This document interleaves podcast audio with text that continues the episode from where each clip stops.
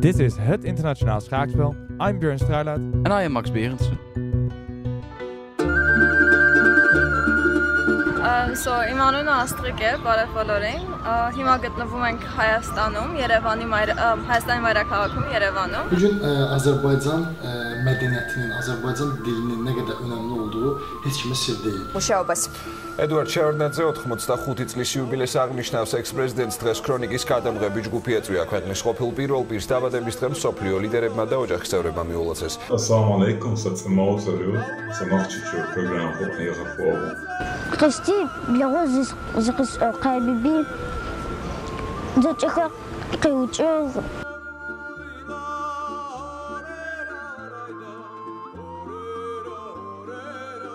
And we finally returned from hibernation. Uh, as promised, we'll be finishing off our Caucasian series. We've both survived our holidays. I hope everybody has. I think we're both still a bit recovering, but we'll manage. So, Max, today, what are we going to talk about? Well, uh, we are uh, going to talk about the Caucasus in an anthropological point of view. We are going to talk about the many nations inhabiting it, the, the most important nations, which today will be uh, the Armenians, the Azerbaijanis, uh, the Georgians, with in, in combination with uh, the sub identities living there, and the Chechens and Circassians. And I hope everybody enjoyed our short language introduction. Well, let's get us started with the Armenians.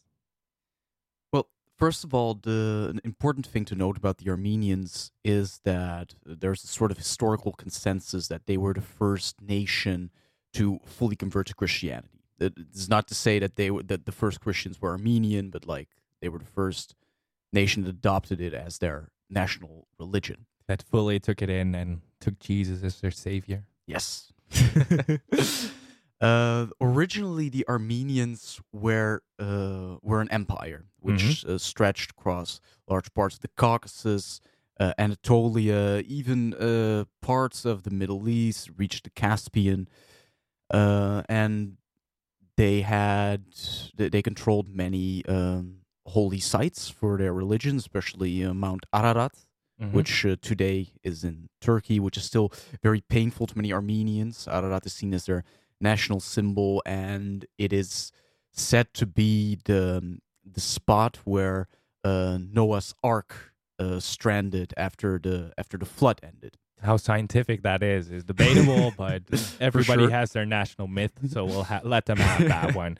And of course, um, the story of what happened to the diaspora in Turkey is a sad story. Mm-hmm. Um, That, that that happened later on because that yep. the empire was uh, cut up throughout the centuries by uh, Ottomans, Arabs, Russians, Persians, uh, Pretty much every empire that followed. Yes.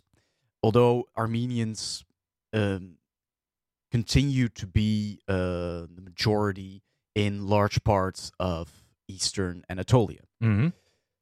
This uh, sadly came to an end in the year of 1915. Um, we know that this is a uh, controversial subject, but uh, I I know think- that we that the two of us are not afraid to speak our minds, and we consider it to be uh, proven enough. In Turkey, we fight for our lives because uh, you never know. Second minute, uh, they're going to kill you or they're going to take you. That this was a genocide. The, the evidence is overwhelming, overwhelming. The uh, human stories that have been told about it, but also the pure scientific facts that have been found in the area. Um, the, the the records that ha- uh, we have from that time might not be um, the most clear, but what they um, point towards is that it was actually a genocide, um, and people will know that we're not afraid to go through controversial subjects because if we were, we wouldn't have gone to Israel. Um, but everybody is allowed to have their own opinions. The problem is if the facts are against you, maybe change your opinion. Um, but as every genocide, it was a massive disaster for the Armenians, but Yes. also for what we lost because we did lose a lot of culture in the world and a Mm. lot of stories uh, with that genocide. And of course, uh, it remains a controversial uh, subject to this day, especially within Turkey. hmm And and Armenia itself, of course, it it uh, is the main obstacle for those two countries to uh, normalize their relationship, open up the border, and maybe go back to a situation which once existed in that Mhm. region. But sadly, this is not the case. Um, what happened during um, that genocide was that up to 1.5 million Armenians were killed uh, and or expelled. At least as Uh, far as we can tell. Yes. Uh, horrible things happened. Um also, it should, of course, be noted many people also survived uh, thanks to uh, good hearted people who took them in, protected them. Uh, but at the hands of the authorities, they uh, the Armenian population suffered a lot. They were thrown Yeah. into rivers, uh, forced to um, march through uh, the desert towards uh, towards Syria, and this created a um, second large diaspora, which Mhm. already already a large Armenian diaspora existed all over the world. But this created a main, uh, large diaspora of refugees going to France, the USA, um, Egypt, Greece, and other countries about the Mediterranean, Levantine regions. Um, a small Armenian rump territory uh, survived, in which they still were the majority. This was at that time still part of the Russian Empire, but Mhm. which suffered under uh, the First World War and was rapidly uh, falling apart. And after the Lenin's revolution, this Armenian state uh, had gone through a short period of independence in which uh, national culture flourished. The capital was established in Yerevan. But this was not to last very long. Because as we all know, what happened after the First World War, our Mm. favorite country was created under our favorite leader, uh, the USSR. Yes. Um, and that meant the end of the independence for the Armenians and pretty Mm. much anybody living in the Caucasus. I think that's a returning Yes. story. Um, and as we mentioned in the past episode, um, under the USSR, the Armenians or actually any other nationality didn't do that well. No, it. I mean, sure they they uh, nowadays a lot of Armenians will still reminisce about the Soviet days in a, in a nostalgic way, but it's well, they weren't allowed to basically have their own freedom of thought. You know, basically the classical Soviet citizen story. The classical totalitarian Uh, yes, story of you're this person, this is what you're allowed to think. If you Mm. don't do that, we'll have some camps for you to put you away and make Mm. sure that you'll think that way. Yeah, no, people think nostalgic about it. There's still people, especially young people in Russia, that are huge fans Mm. of Stalin because you can't deny it. It was a geopolitical powerhouse for many, many years, Mm. especially under Stalin, but it's not something we want to be nostalgic about. And of course, a, factor which also plays a large role is that Armenia nowadays is a very uh, poor country, sadly enough. And, you know, people still know those days where at least they had bread on the table every day and their, their uh, education and, and medical bills, they didn't have to worry about that. But, you know, that's that's the way it goes. Um, yeah, like most former USSR regions, uh, poverty, corruption, Hmm. destruction, and lack of unity is still a major thing. Um, in, sure. Indeed, if that's the case, you'll th- think back to the days when you at least had food, water, and Hmm. a shelter. Um, but yeah, at the end, yeah, during the last years of the Soviet Union, when Gorbachev uh, enacted his perestroika and glasnost policies. Mm-hmm. Rust himself was treated extremely humanely. Imagine if something like this had happened before Gorbachev's time. There would have been no dialogue. He would have simply been lined up against the wall and shot the next day.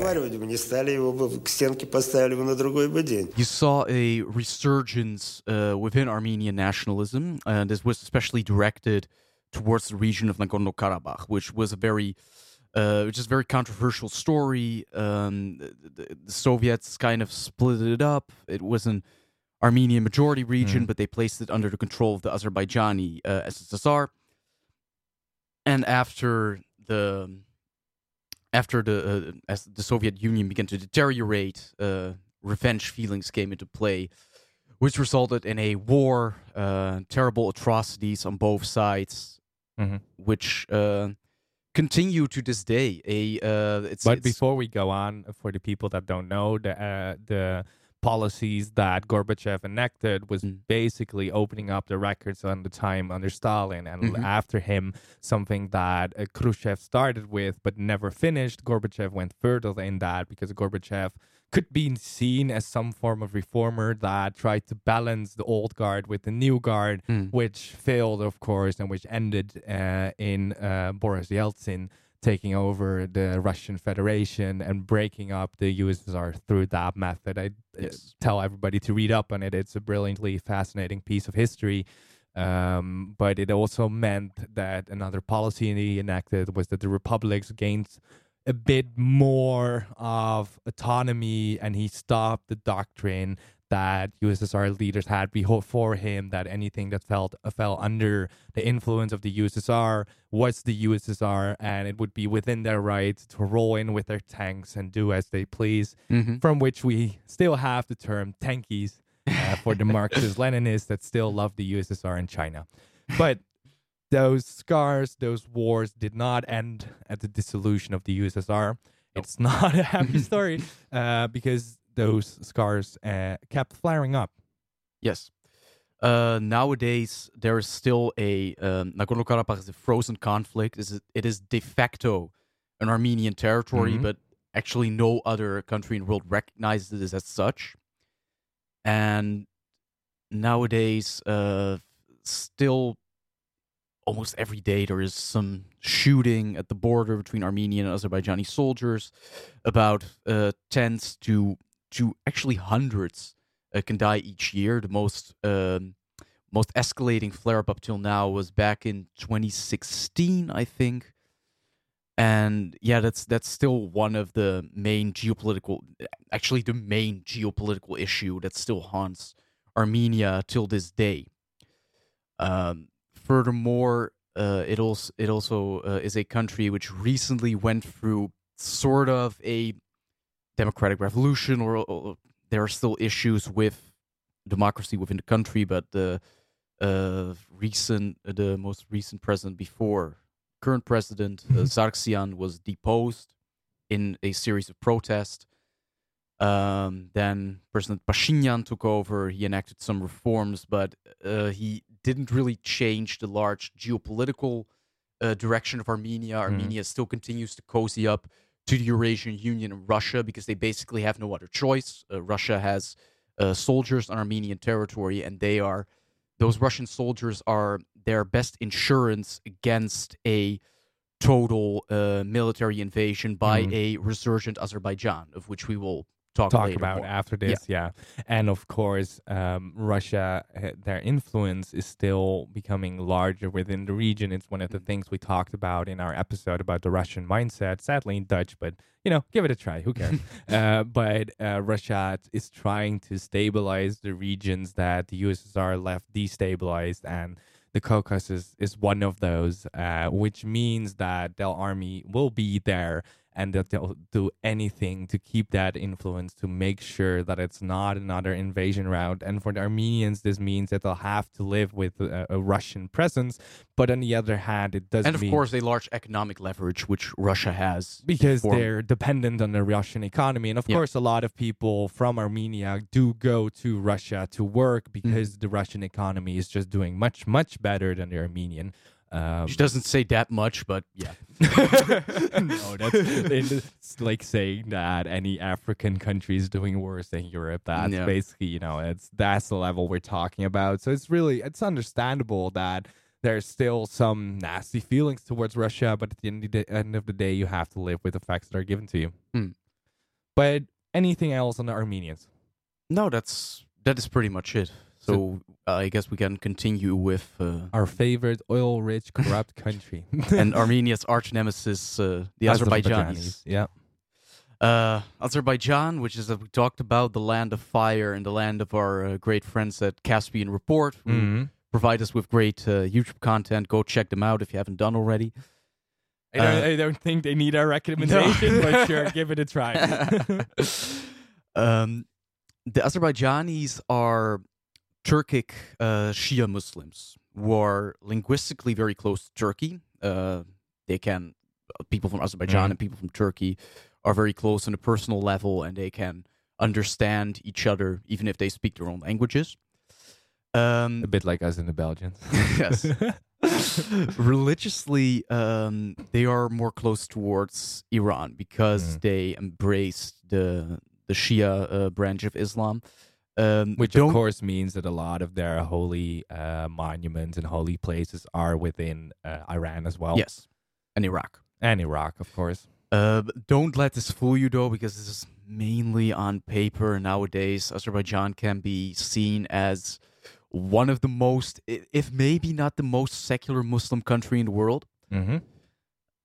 Uh, and yeah, that's that's basically a, a how how you can see Azerbaijan nowadays. It's a very paradoxical country. It's on the one hand, it's it's very modern, it's it's very industrialized, but it is ruled by the autocratic uh, Aliyev clan Yeah. since ever since its dissolution. We're coming up, of course, to the 20th anniversary of the disintegration of the, of the Soviet Union. Um, what has been the main change or changes in the 20 years as far as Azerbaijan is concerned? How is life different here after that, after the Soviet era? You can see changes everywhere. It's maybe easier to say where we do not have changes. the most important change is that now our nation is free and independent. I think that you could almost Soviet Union. say that Azerbaijan is the closest we have to an oligarchy. yes, Most definitely, actually. and almost an aristocracy. Almost, yeah. but if you look at the country, as you pointed out, it is quite a modern country. If you are in a city like Baku, they Yes. have some brilliantly modern built skyscrapers. uh, Dubai on the Caspian Sea, basically. basically.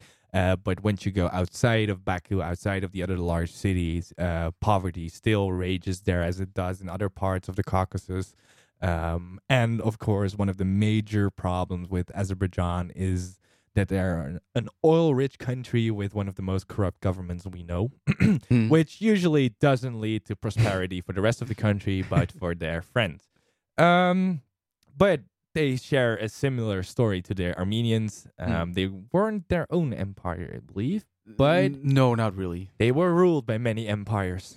Yes, and and Azerbaijani um, rulers had a large um, influence in history, especially in Persia, Mhm. because you know the territory, we, the country we know as Azerbaijan, and the whole territory that is known as Azerbaijan is something completely different. Mhm. Um, most Azerbaijanis don't actually live in Azerbaijan; they live in Iran, Mhm.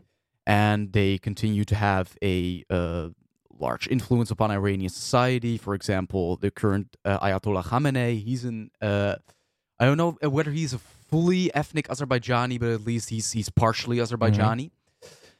And this also gives them a sort of uh, geopolitical leverage on Iran because they could continue. Uh, they they could um, ensue uh, separatist feelings Mhm. within Iran. which is something that the current Iran government really, really doesn't want, especially with the situation that has developed in the past days. Maybe we'll Mm. get to it at the end, but right now we'll just finish off what we're doing. It's a Um, good idea. But separatist feelings is something that, if we look at the Persian Empire, for instance, and then how uh, Iran rules these days, is something that Persians have understood for many, many, many years. They You need to give some freedom, but you need to ensure that the separatist feelings are kept down. And these days, they do that with their intelligence service and the uh, Iranian Revolutionary Guard. And how horrible it is, we all know, but it is working very, very well Yes. because you have the Baluchis, the Azerbaijanis, then the Persians, etc., etc., the Kurds, and they do succeed in keeping them within the strict line. But it's still a fact that Iran has to deal with. Yes. Um, continuing with Azerbaijan, nowadays, as we talked about, it's a modest energy power with a uh, very uh, important strategic location located between the Caucasus and the Caspian Sea. Uh, it could become a central uh, factor within a new uh, gas pipeline that could bypass Russia, going through Tur- uh, from Turkmenistan through the Caspian Sea to Azerbaijan to Turkey eventually transporting gas to Europe, which This is- would be very, very beneficial to Europe and all the countries that it's going Mm. through, but would be a disaster for Russia. Yes. because it would take away one of their biggest threats, and that is that they'll shut down their gas supplies. So it would increase the geopolitical position of Azerbaijan, but it would screw over the Russians so fucking badly. and it many people also think that Russia will do everything in its influence over Azerbaijan, which is which is quite big to to not let this happen. Mhm. Uh, as we already talked about, Azerbaijan is a uh, resurgent military power. A lot of the money that is being made uh, within uh, the oil and gas sectors is being invested in uh, modernization and buildup of the army, and especially in Yerevan, this makes the people nervous. Uh, on the other hand, uh, just as we said, Russia maintains a military presence within Armenia. And, you know, if Azerbaijan could start something funny within Karabakh, within Armenia to disrupt the peace there, uh, It we, have seen, we have seen how the, how the Russians acted. In, in, in Georgia, it would be only a matter of hours before Baku would be completely subdued to the Russian army. because Russia is still one of the highest spenders when it comes to military power. Yes. It's still one of the uh, front runners in military technology. You think of hypersonic weapons. Uh, but of course, we kind of skipped over it. But it went from the Ottomans, Persians, to the Russians, and of Yes. course to the Soviets. Very similar to um, to uh, the story of Armenia and the rest of the Caucasus. Mm. And if there's one thing that that Russia would really like to have is that uh, central access to the oil, Mm. the wealth, and especially the water. Um, that's one thing that Russia is always looking for: water. Um, so it, it can't be understated that Armenia, as well as Azerbaijan, face the same threat as everybody else in the Caucasus, and that's Russia, especially if um, they feel like um, their interests are being threatened. And one of that would, of course, be that gas line through Azerbaijan. And it would not be far fetched that Russia would send their troops there.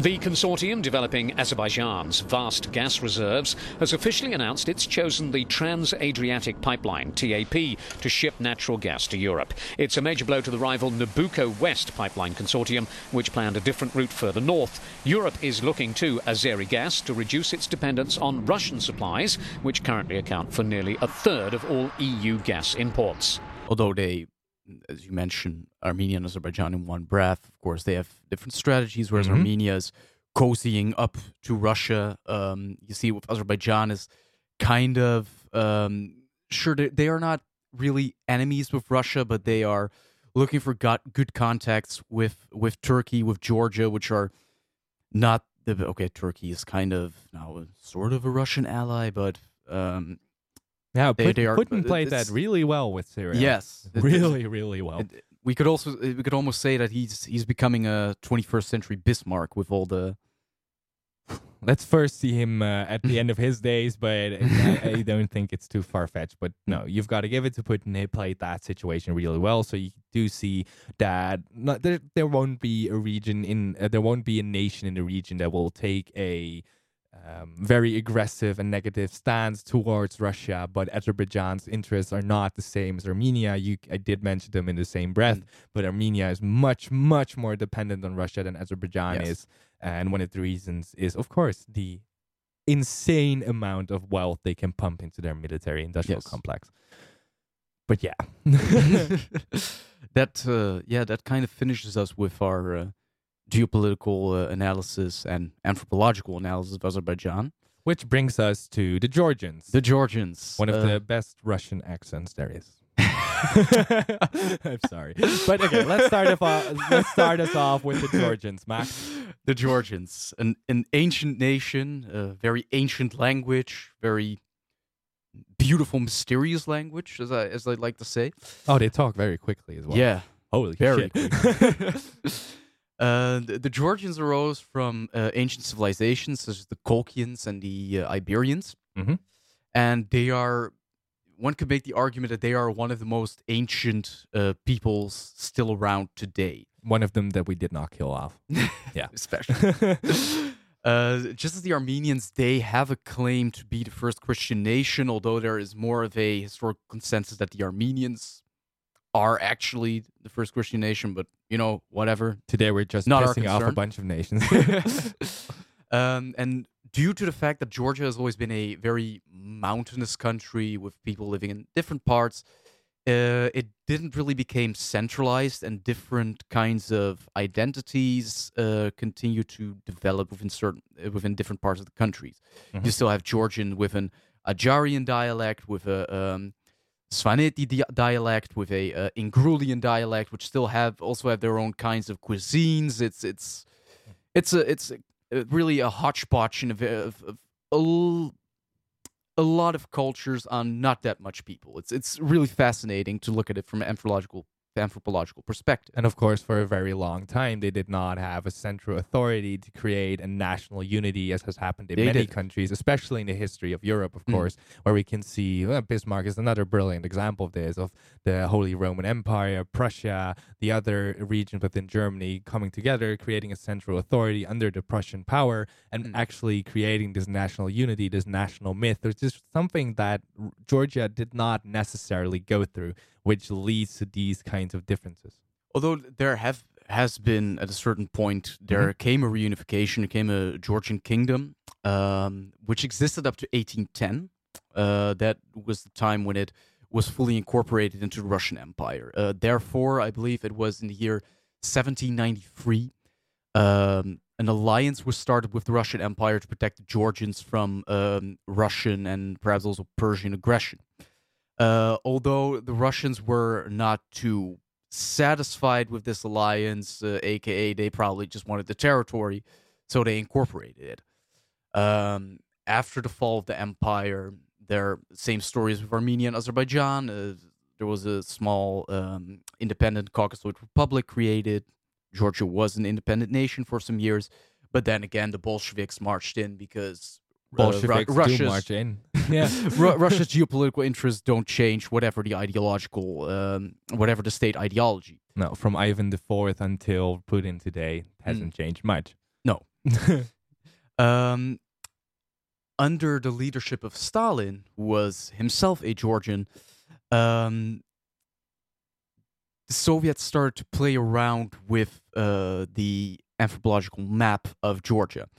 Uh, first, there was um, an Abkhazian SSR, which was a um, which had to be a full uh, fledged country within the USSR. The same went for uh, Ossetia. But later on, they were incorporated into Georgia to create a certain divide and conquer policy. Uh, of course, in the Soviet Union, this didn't give too much trouble because, you know, it was uh, uh, put up or shut up uh, from Moscow. Or die. Yes. and eventually, this led to a flare up, the same as uh, happened in Nagorno Karabakh. And there was a war of independence in Ab- mainly in Abkhazia, also in South Ossetia. დიახ, ჩვენ მივიღეთ გადაწყვეტილება, რომ გვეწარმოებინა სამხედრო მოქმედებები ცხინვალის რეგიონში. ჩვენ მივიღეთ ეს გადაწყვეტილება.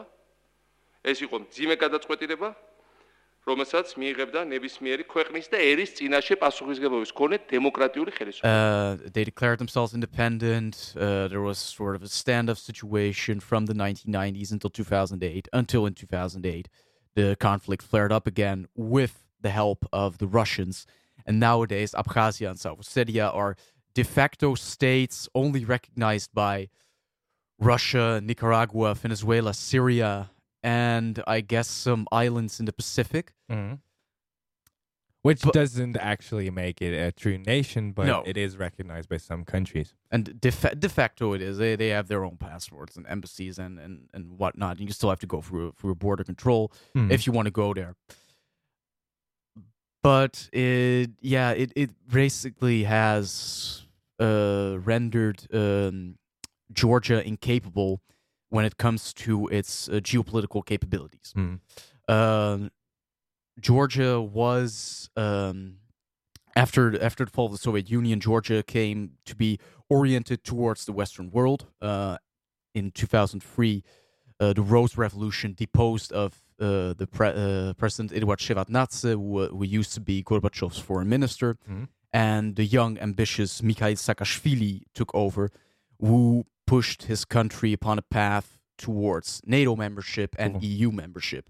basically But- towards yeah. the European peninsula and away from Russia, which, as we should know by now, is not something Russia wants. No. um, because Gorbachev. Um, fun fact of history: Gorbachev had a promise from which was not in paper, and if it's not in paper, you should never take the U.S. Mm. seriously. NATO would not come one step closer to Russia, but as we all know, when the Berlin Wall fell.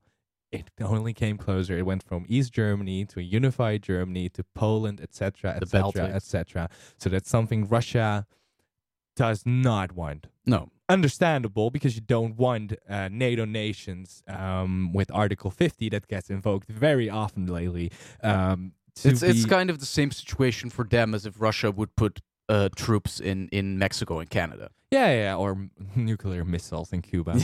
yeah, we know. But of course, uh, Russia hopes that this is nothing more than a dream and would do anything in their power to make sure that it stays a dream. Sure, in in in practice, the uh, the Brezhnev doctrine uh, continues to apply until today, Mhm. just- as the Monroe Doctrine does on the American continent.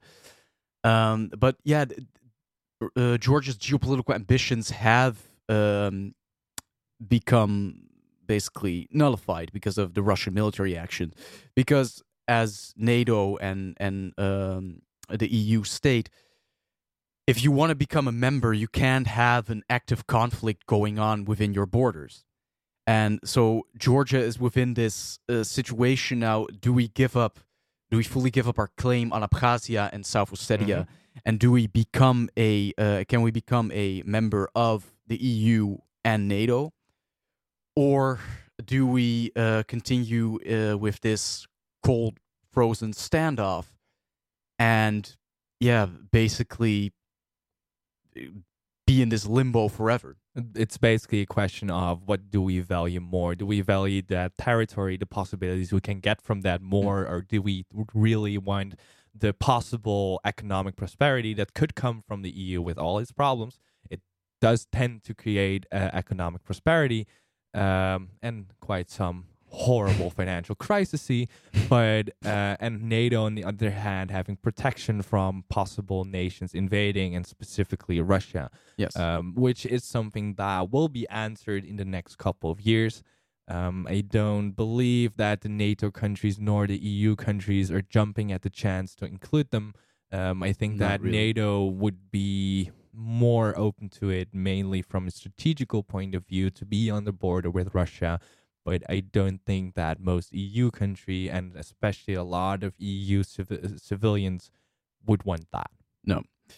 Uh, on the end of a po- to end of a positive on a positive note of Georgia, um, we have to give them credit that the development of their democracy has gone really well since the Saakashvili days. It's it's a country that ranks higher and higher on human rights scales. Uh, corruption has been er- not maybe completely not completely eradicated, but it has become like on par with a lot of European nations in recent years. Um, and it is a country which has, according to many uh, economic statisticians, one of the best uh, business climates in the world. So, Not, we- not, not everything is being fucked in the Caucasus. No. That's what we're saying. Georgia is, is uh, for as far as we can say, maybe perhaps the most successful area of the Caucasus at this moment. Which brings us to one that is not as successful and has many, many heartbreaks the Chechens. The Chechens, yes. The Chechens, a uh, Muslim nation known and uh, by many also feared for their fighting skills and uh, very independent spirit. Mhm. Uh, a nation that has been nearly impossible to subdue under empires. nearly. We, we, you could make the argument fully. uh, the Chechens uh, are one of the uh, really original people inhabiting the Caucasus. They um, trace their ancestry in the Caucasus back to prehistory, and the, this independent mindset that they have was uh, also, as in the case of the Georgians, shaped by uh, the way in which they lived in the mountains in a really isolated area where you had to um, rely on your own tribe and this this tribe structure is something that continues to influence Chechen society until this day. It's a society that is organized in an in an uh, egalitarian way with with autonomous clans. which to the fascination of many socialist thinkers as well on the Marxist, communist, social democratic, as well as the anarchist side. Uh, many have written about it, many have visited, and many were fascinated and inspired by the way the Chechens were able to live this egalitarian and tribal but yet autonomous uh, way of life. Mm. And uh, Chechnya, well, the this of course this uh, spirit and this mindset came under pressure in the Mhm. 19th century when the Russians started their advance into the Caucasus, and the Chechens were one of the groups that fought the Russians most uh, fiercely under the leadership of their now uh, revered, uh, almost was almost a legendary status, uh, Imam Shamil who acted as a political, spiritual, and political leader of the political, uh, spiritual. It's fine, man. we get what you mean. it's A political and spiritual and- leader for the Chechens. Yes. Yes. it's fine. We're just back from our holidays, okay? the Chechens uh, in in this uh, very hard period of time. Uh, Eventually, he was uh, captured by the Russians. Uh, he was murdered. Still continues to be a real martyr for for the Chechen cause uh, today. And yeah, well, th- that that kind of uh, ends the a, a large part of, of Chechen history. They were incorporated into the Russian Empire. Later Yeah. incorporated into the USSR. Uh, and it is after the fall that um, the second tragic part of uh, Chechen history uh, ensues. I think one many people will be more familiar with. Mm, the two Chechen wars, Mhm. one in the 1990s under the leadership of Yeltsin, one in the early 2000s under the leadership of Putin, which resulted in the complete uh, destruction of Chechnya. Mhm. Uh, even uh, there, some people claim that uh, small-scale chemical weapons have been used. Really, in, in, in, in, in inhumane uh, methods of of warfare. Moscow did absolutely everything to completely um, destroy the, the, the Chechens in in a men, uh, in a mental way. Moscow had, did what most empires do and try to not lose anything at their power. And that was a massive amount of power, a Yes. power that completely, as you said, completely destroyed the country. And this uh, also made it possible for um, jihadism and terrorism to become very prominent within uh, the region of Chechnya.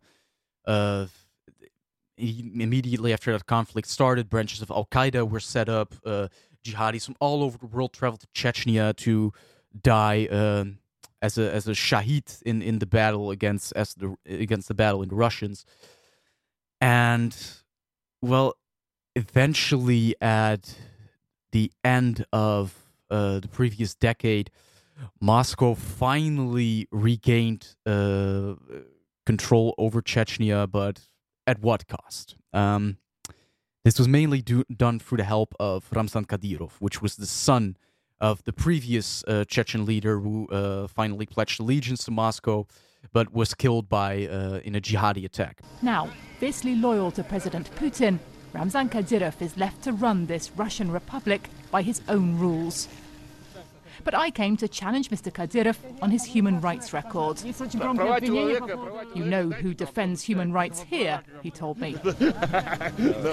Ramzan Kadyrov was then made president by the Russians, uh, and he got a carte blanche to ensure the um, territorial integrity of Russia within Chechnya. Um, as long as he did that, he could do whatever he wanted, and that's where the complete social deterioration of Chechnya started. Sure, on one hand, if you go to Grozny, uh, the capital of, uh, of of Chechnya, it looks kind of fine. A lot of modernization, new houses were built, a new city center was built. But beneath that, um, deteriorating human rights situations, uh, a president who is an who basically cares more about his Instagram feed than he cares about his his own people. Uh, there is this famous video of him on the internet dancing in his underpants in a sauna with women everywhere, uh, holding a golden uh, Kalashnikov rifle, throwing dollar bills, where he yells, uh, "Where does the money come from? The money comes from Allah." Yeah. Of course, not from Moscow.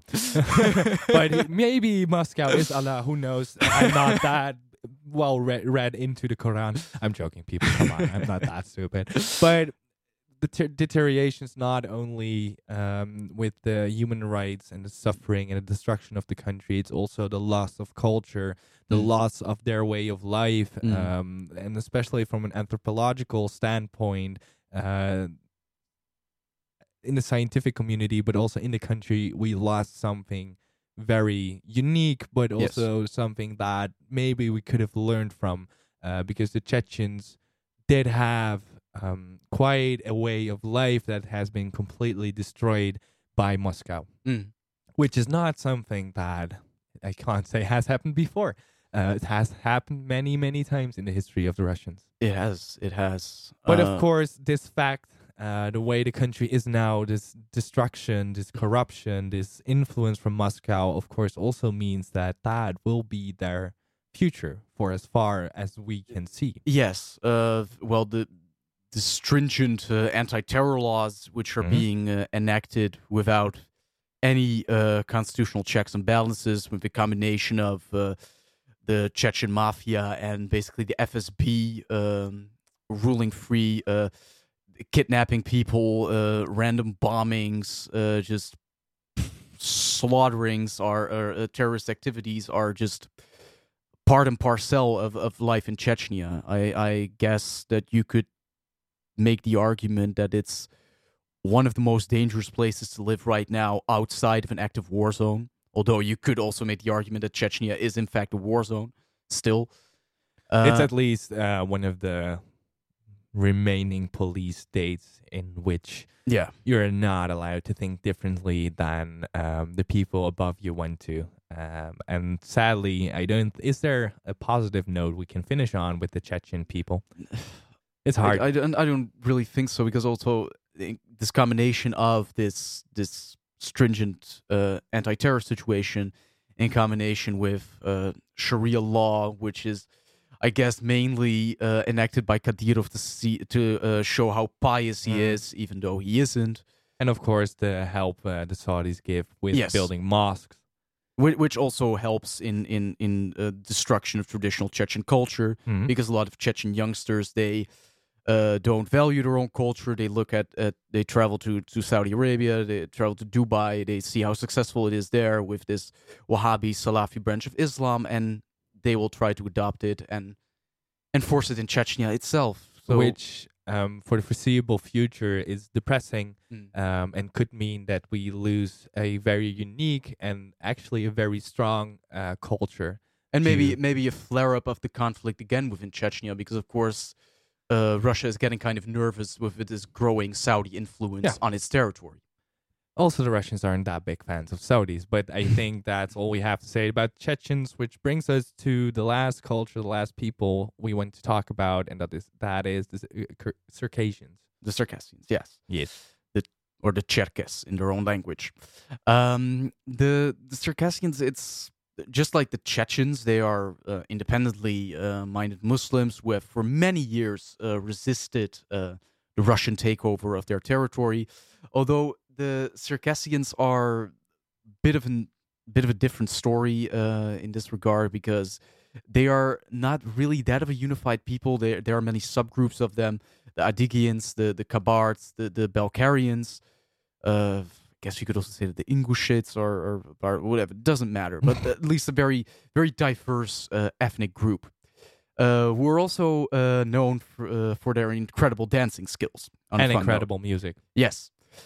Um, due to the fact that uh, after the Russian takeover, many of them, if they weren't slaughtered, as we talked about in the previous Mhm. episode in the Krasnaya Polyana, Red Fields near Sochi, uh, many of them were also expelled, mainly to former territories of the Ottoman Empire. Uh, I think that uh, until today, there are still a couple of millions of Turks who have at least a recent Circassian ancestor Mhm.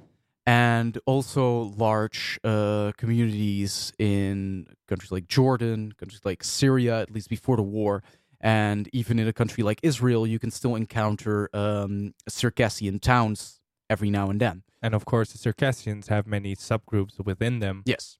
Such as the. Um, you, you, you. I, I, I just that. named. Yeah, yeah. You do that. the, Kab- the Kabards, Bulgarians, and, and, and so on. See, this is why I have math, so I don't pronounce like an idiot.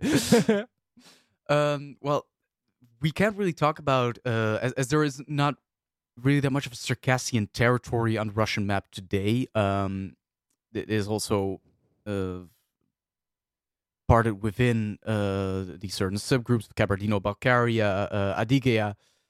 Um, we cannot really. There is not really that much to say about that. However, there is a um, upsurge of Circassian culture going on within the previous Circassian territories in Mhm. the Caucasus, mainly through um, the repatriation of Syrian refugees of Circassian descent who have fled the death and destruction in their own country and who have found out that they are uh, descended of Circassian people who actually came from territories which are nowadays in Russia.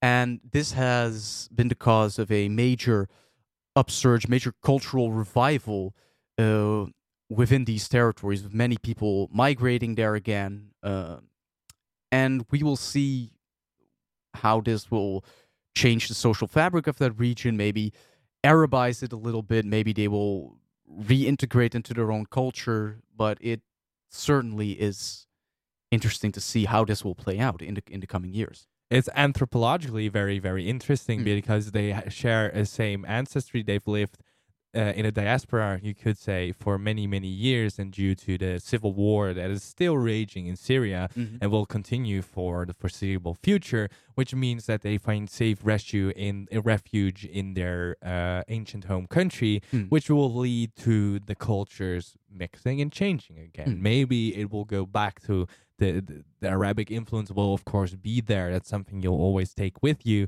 but maybe they'll find um, old traditions, old culture, old habits Mm. um, from their culture and bring new life into that region. Yes. So yeah, that's that's uh, the end of this episode on a on a Well, positive note. It's the end of this part of the episode. This part. Um, I think we do have to talk about what happened yesterday. Yes. Um, because let's put it this way. I hope everybody has been reading the news. Hello. In a dramatic escalation of tensions in the Middle East, a US airstrike has killed Iran's most important military commander. We took action last night to stop a war. We did not take action to start a war. But yesterday, one of the highest ranking and basically the head of the Iranian military has been killed. In, Qasem Soleimani. Exactly. Thank you for the pronunciation. I'm not even going to try.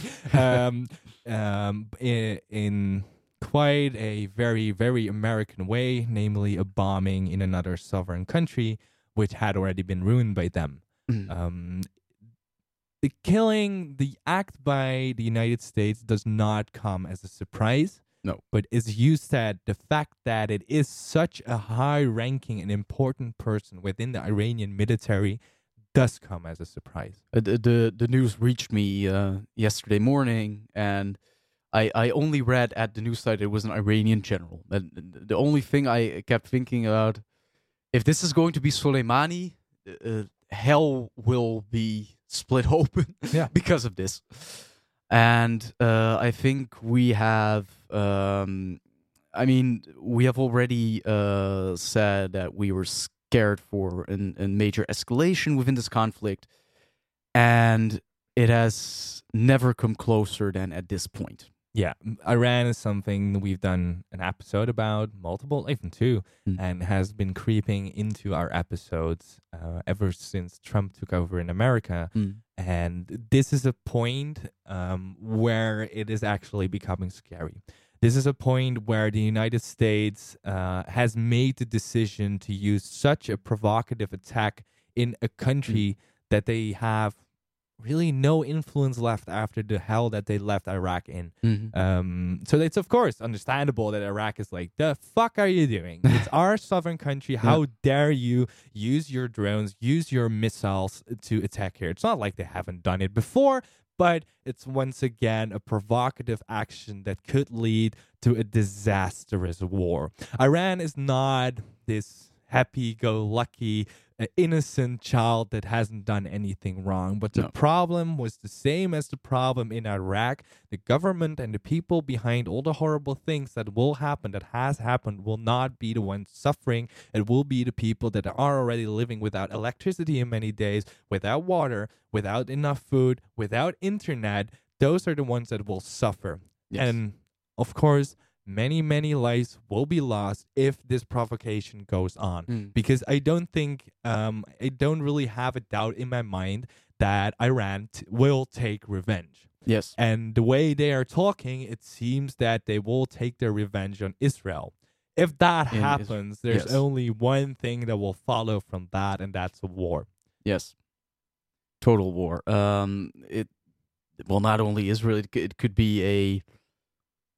It, I, I'm, I'm afraid for a complete firestorm within uh, the Middle East at this point. Uh, the Emirates could be a target. Uh, again, we've already seen a major attack upon uh, the Saudi oil fields. Yep. Uh, that could be a target. Um, escalation in, in within Syria, within Iraq, uh, attacks in, in Lebanon by Hezbollah. Of course, Lebanon could be a very um, uh, effective proxy against launching rockets into Israel. And it Uh, must it must not it must not be understated the amount of influence but also sophistication that Iran's intelligence network has within the region and specifically Iraq. I would recommend everybody to read the expose uh, published in a cooperation between the Intercept and the New York Times about the civilian state and the intelligence network that has uh, that Iran has been able to create within the Middle East. Mm. Their power is immense. Their sophistication is really high. Um, the amount of military power that they do have and the strategic options that they have as a nation would not fare well. It's not. No. I. It, it- in some ways, it shares some similarities with Iraq. Mm, The only similarity actually is is that it's the United States and another Middle Eastern country, Yeah. uh, another Shia Muslim country, another authoritarian country. But this is not a war that will go like Iraq because No. Iraq is invadable. Iran is not.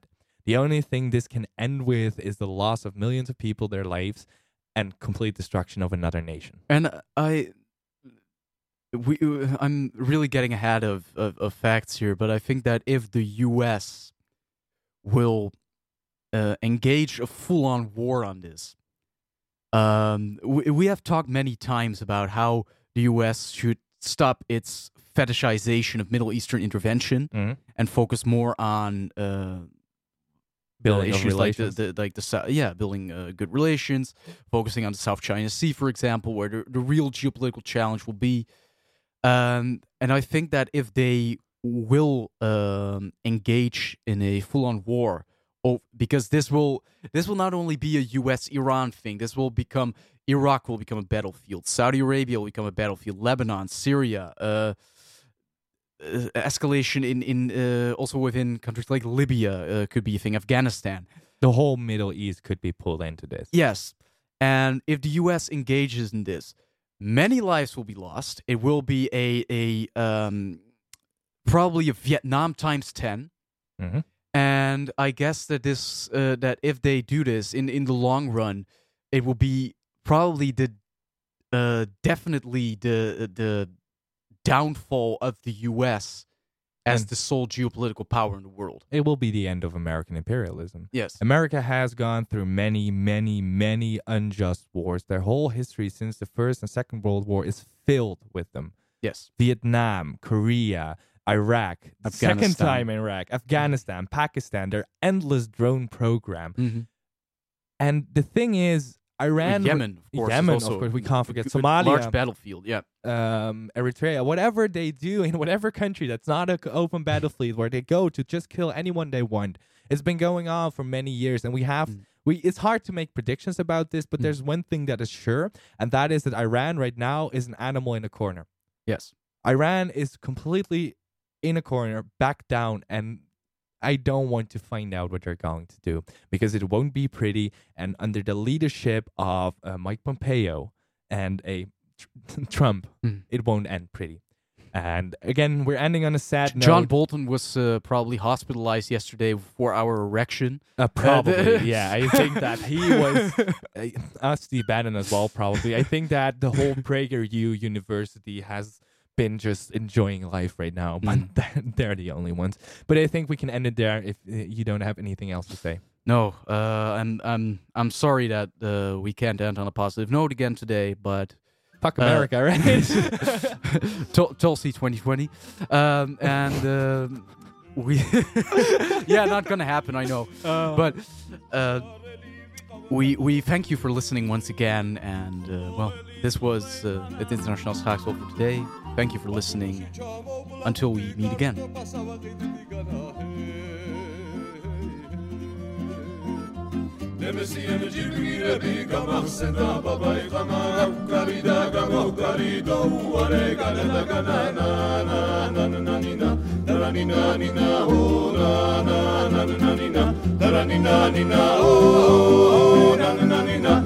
Na na na na oh ai na na na ni na oh ai na na na ni na oh Na na na na na na na na na na na na oh na na na na na na na na na na na oh na na na na na na na ni na oh ai na na na ni na oh ai na na na ni na oh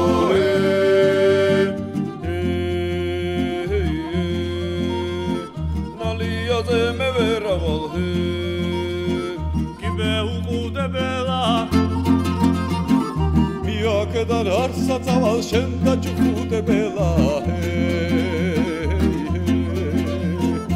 ვერ გავატარე შენი გული რა ყოფილხარ ამისთან ამესულ შენსკენ გამორბი ვარ შენ გორბი ხარ განადაგანა ნა ნა ნა ნა ნა ნა ნა ნა ო ნა ნა ნა ნა ნა ნა ნა ნა ო ნა ნა ნა ნა ნა ნა ნა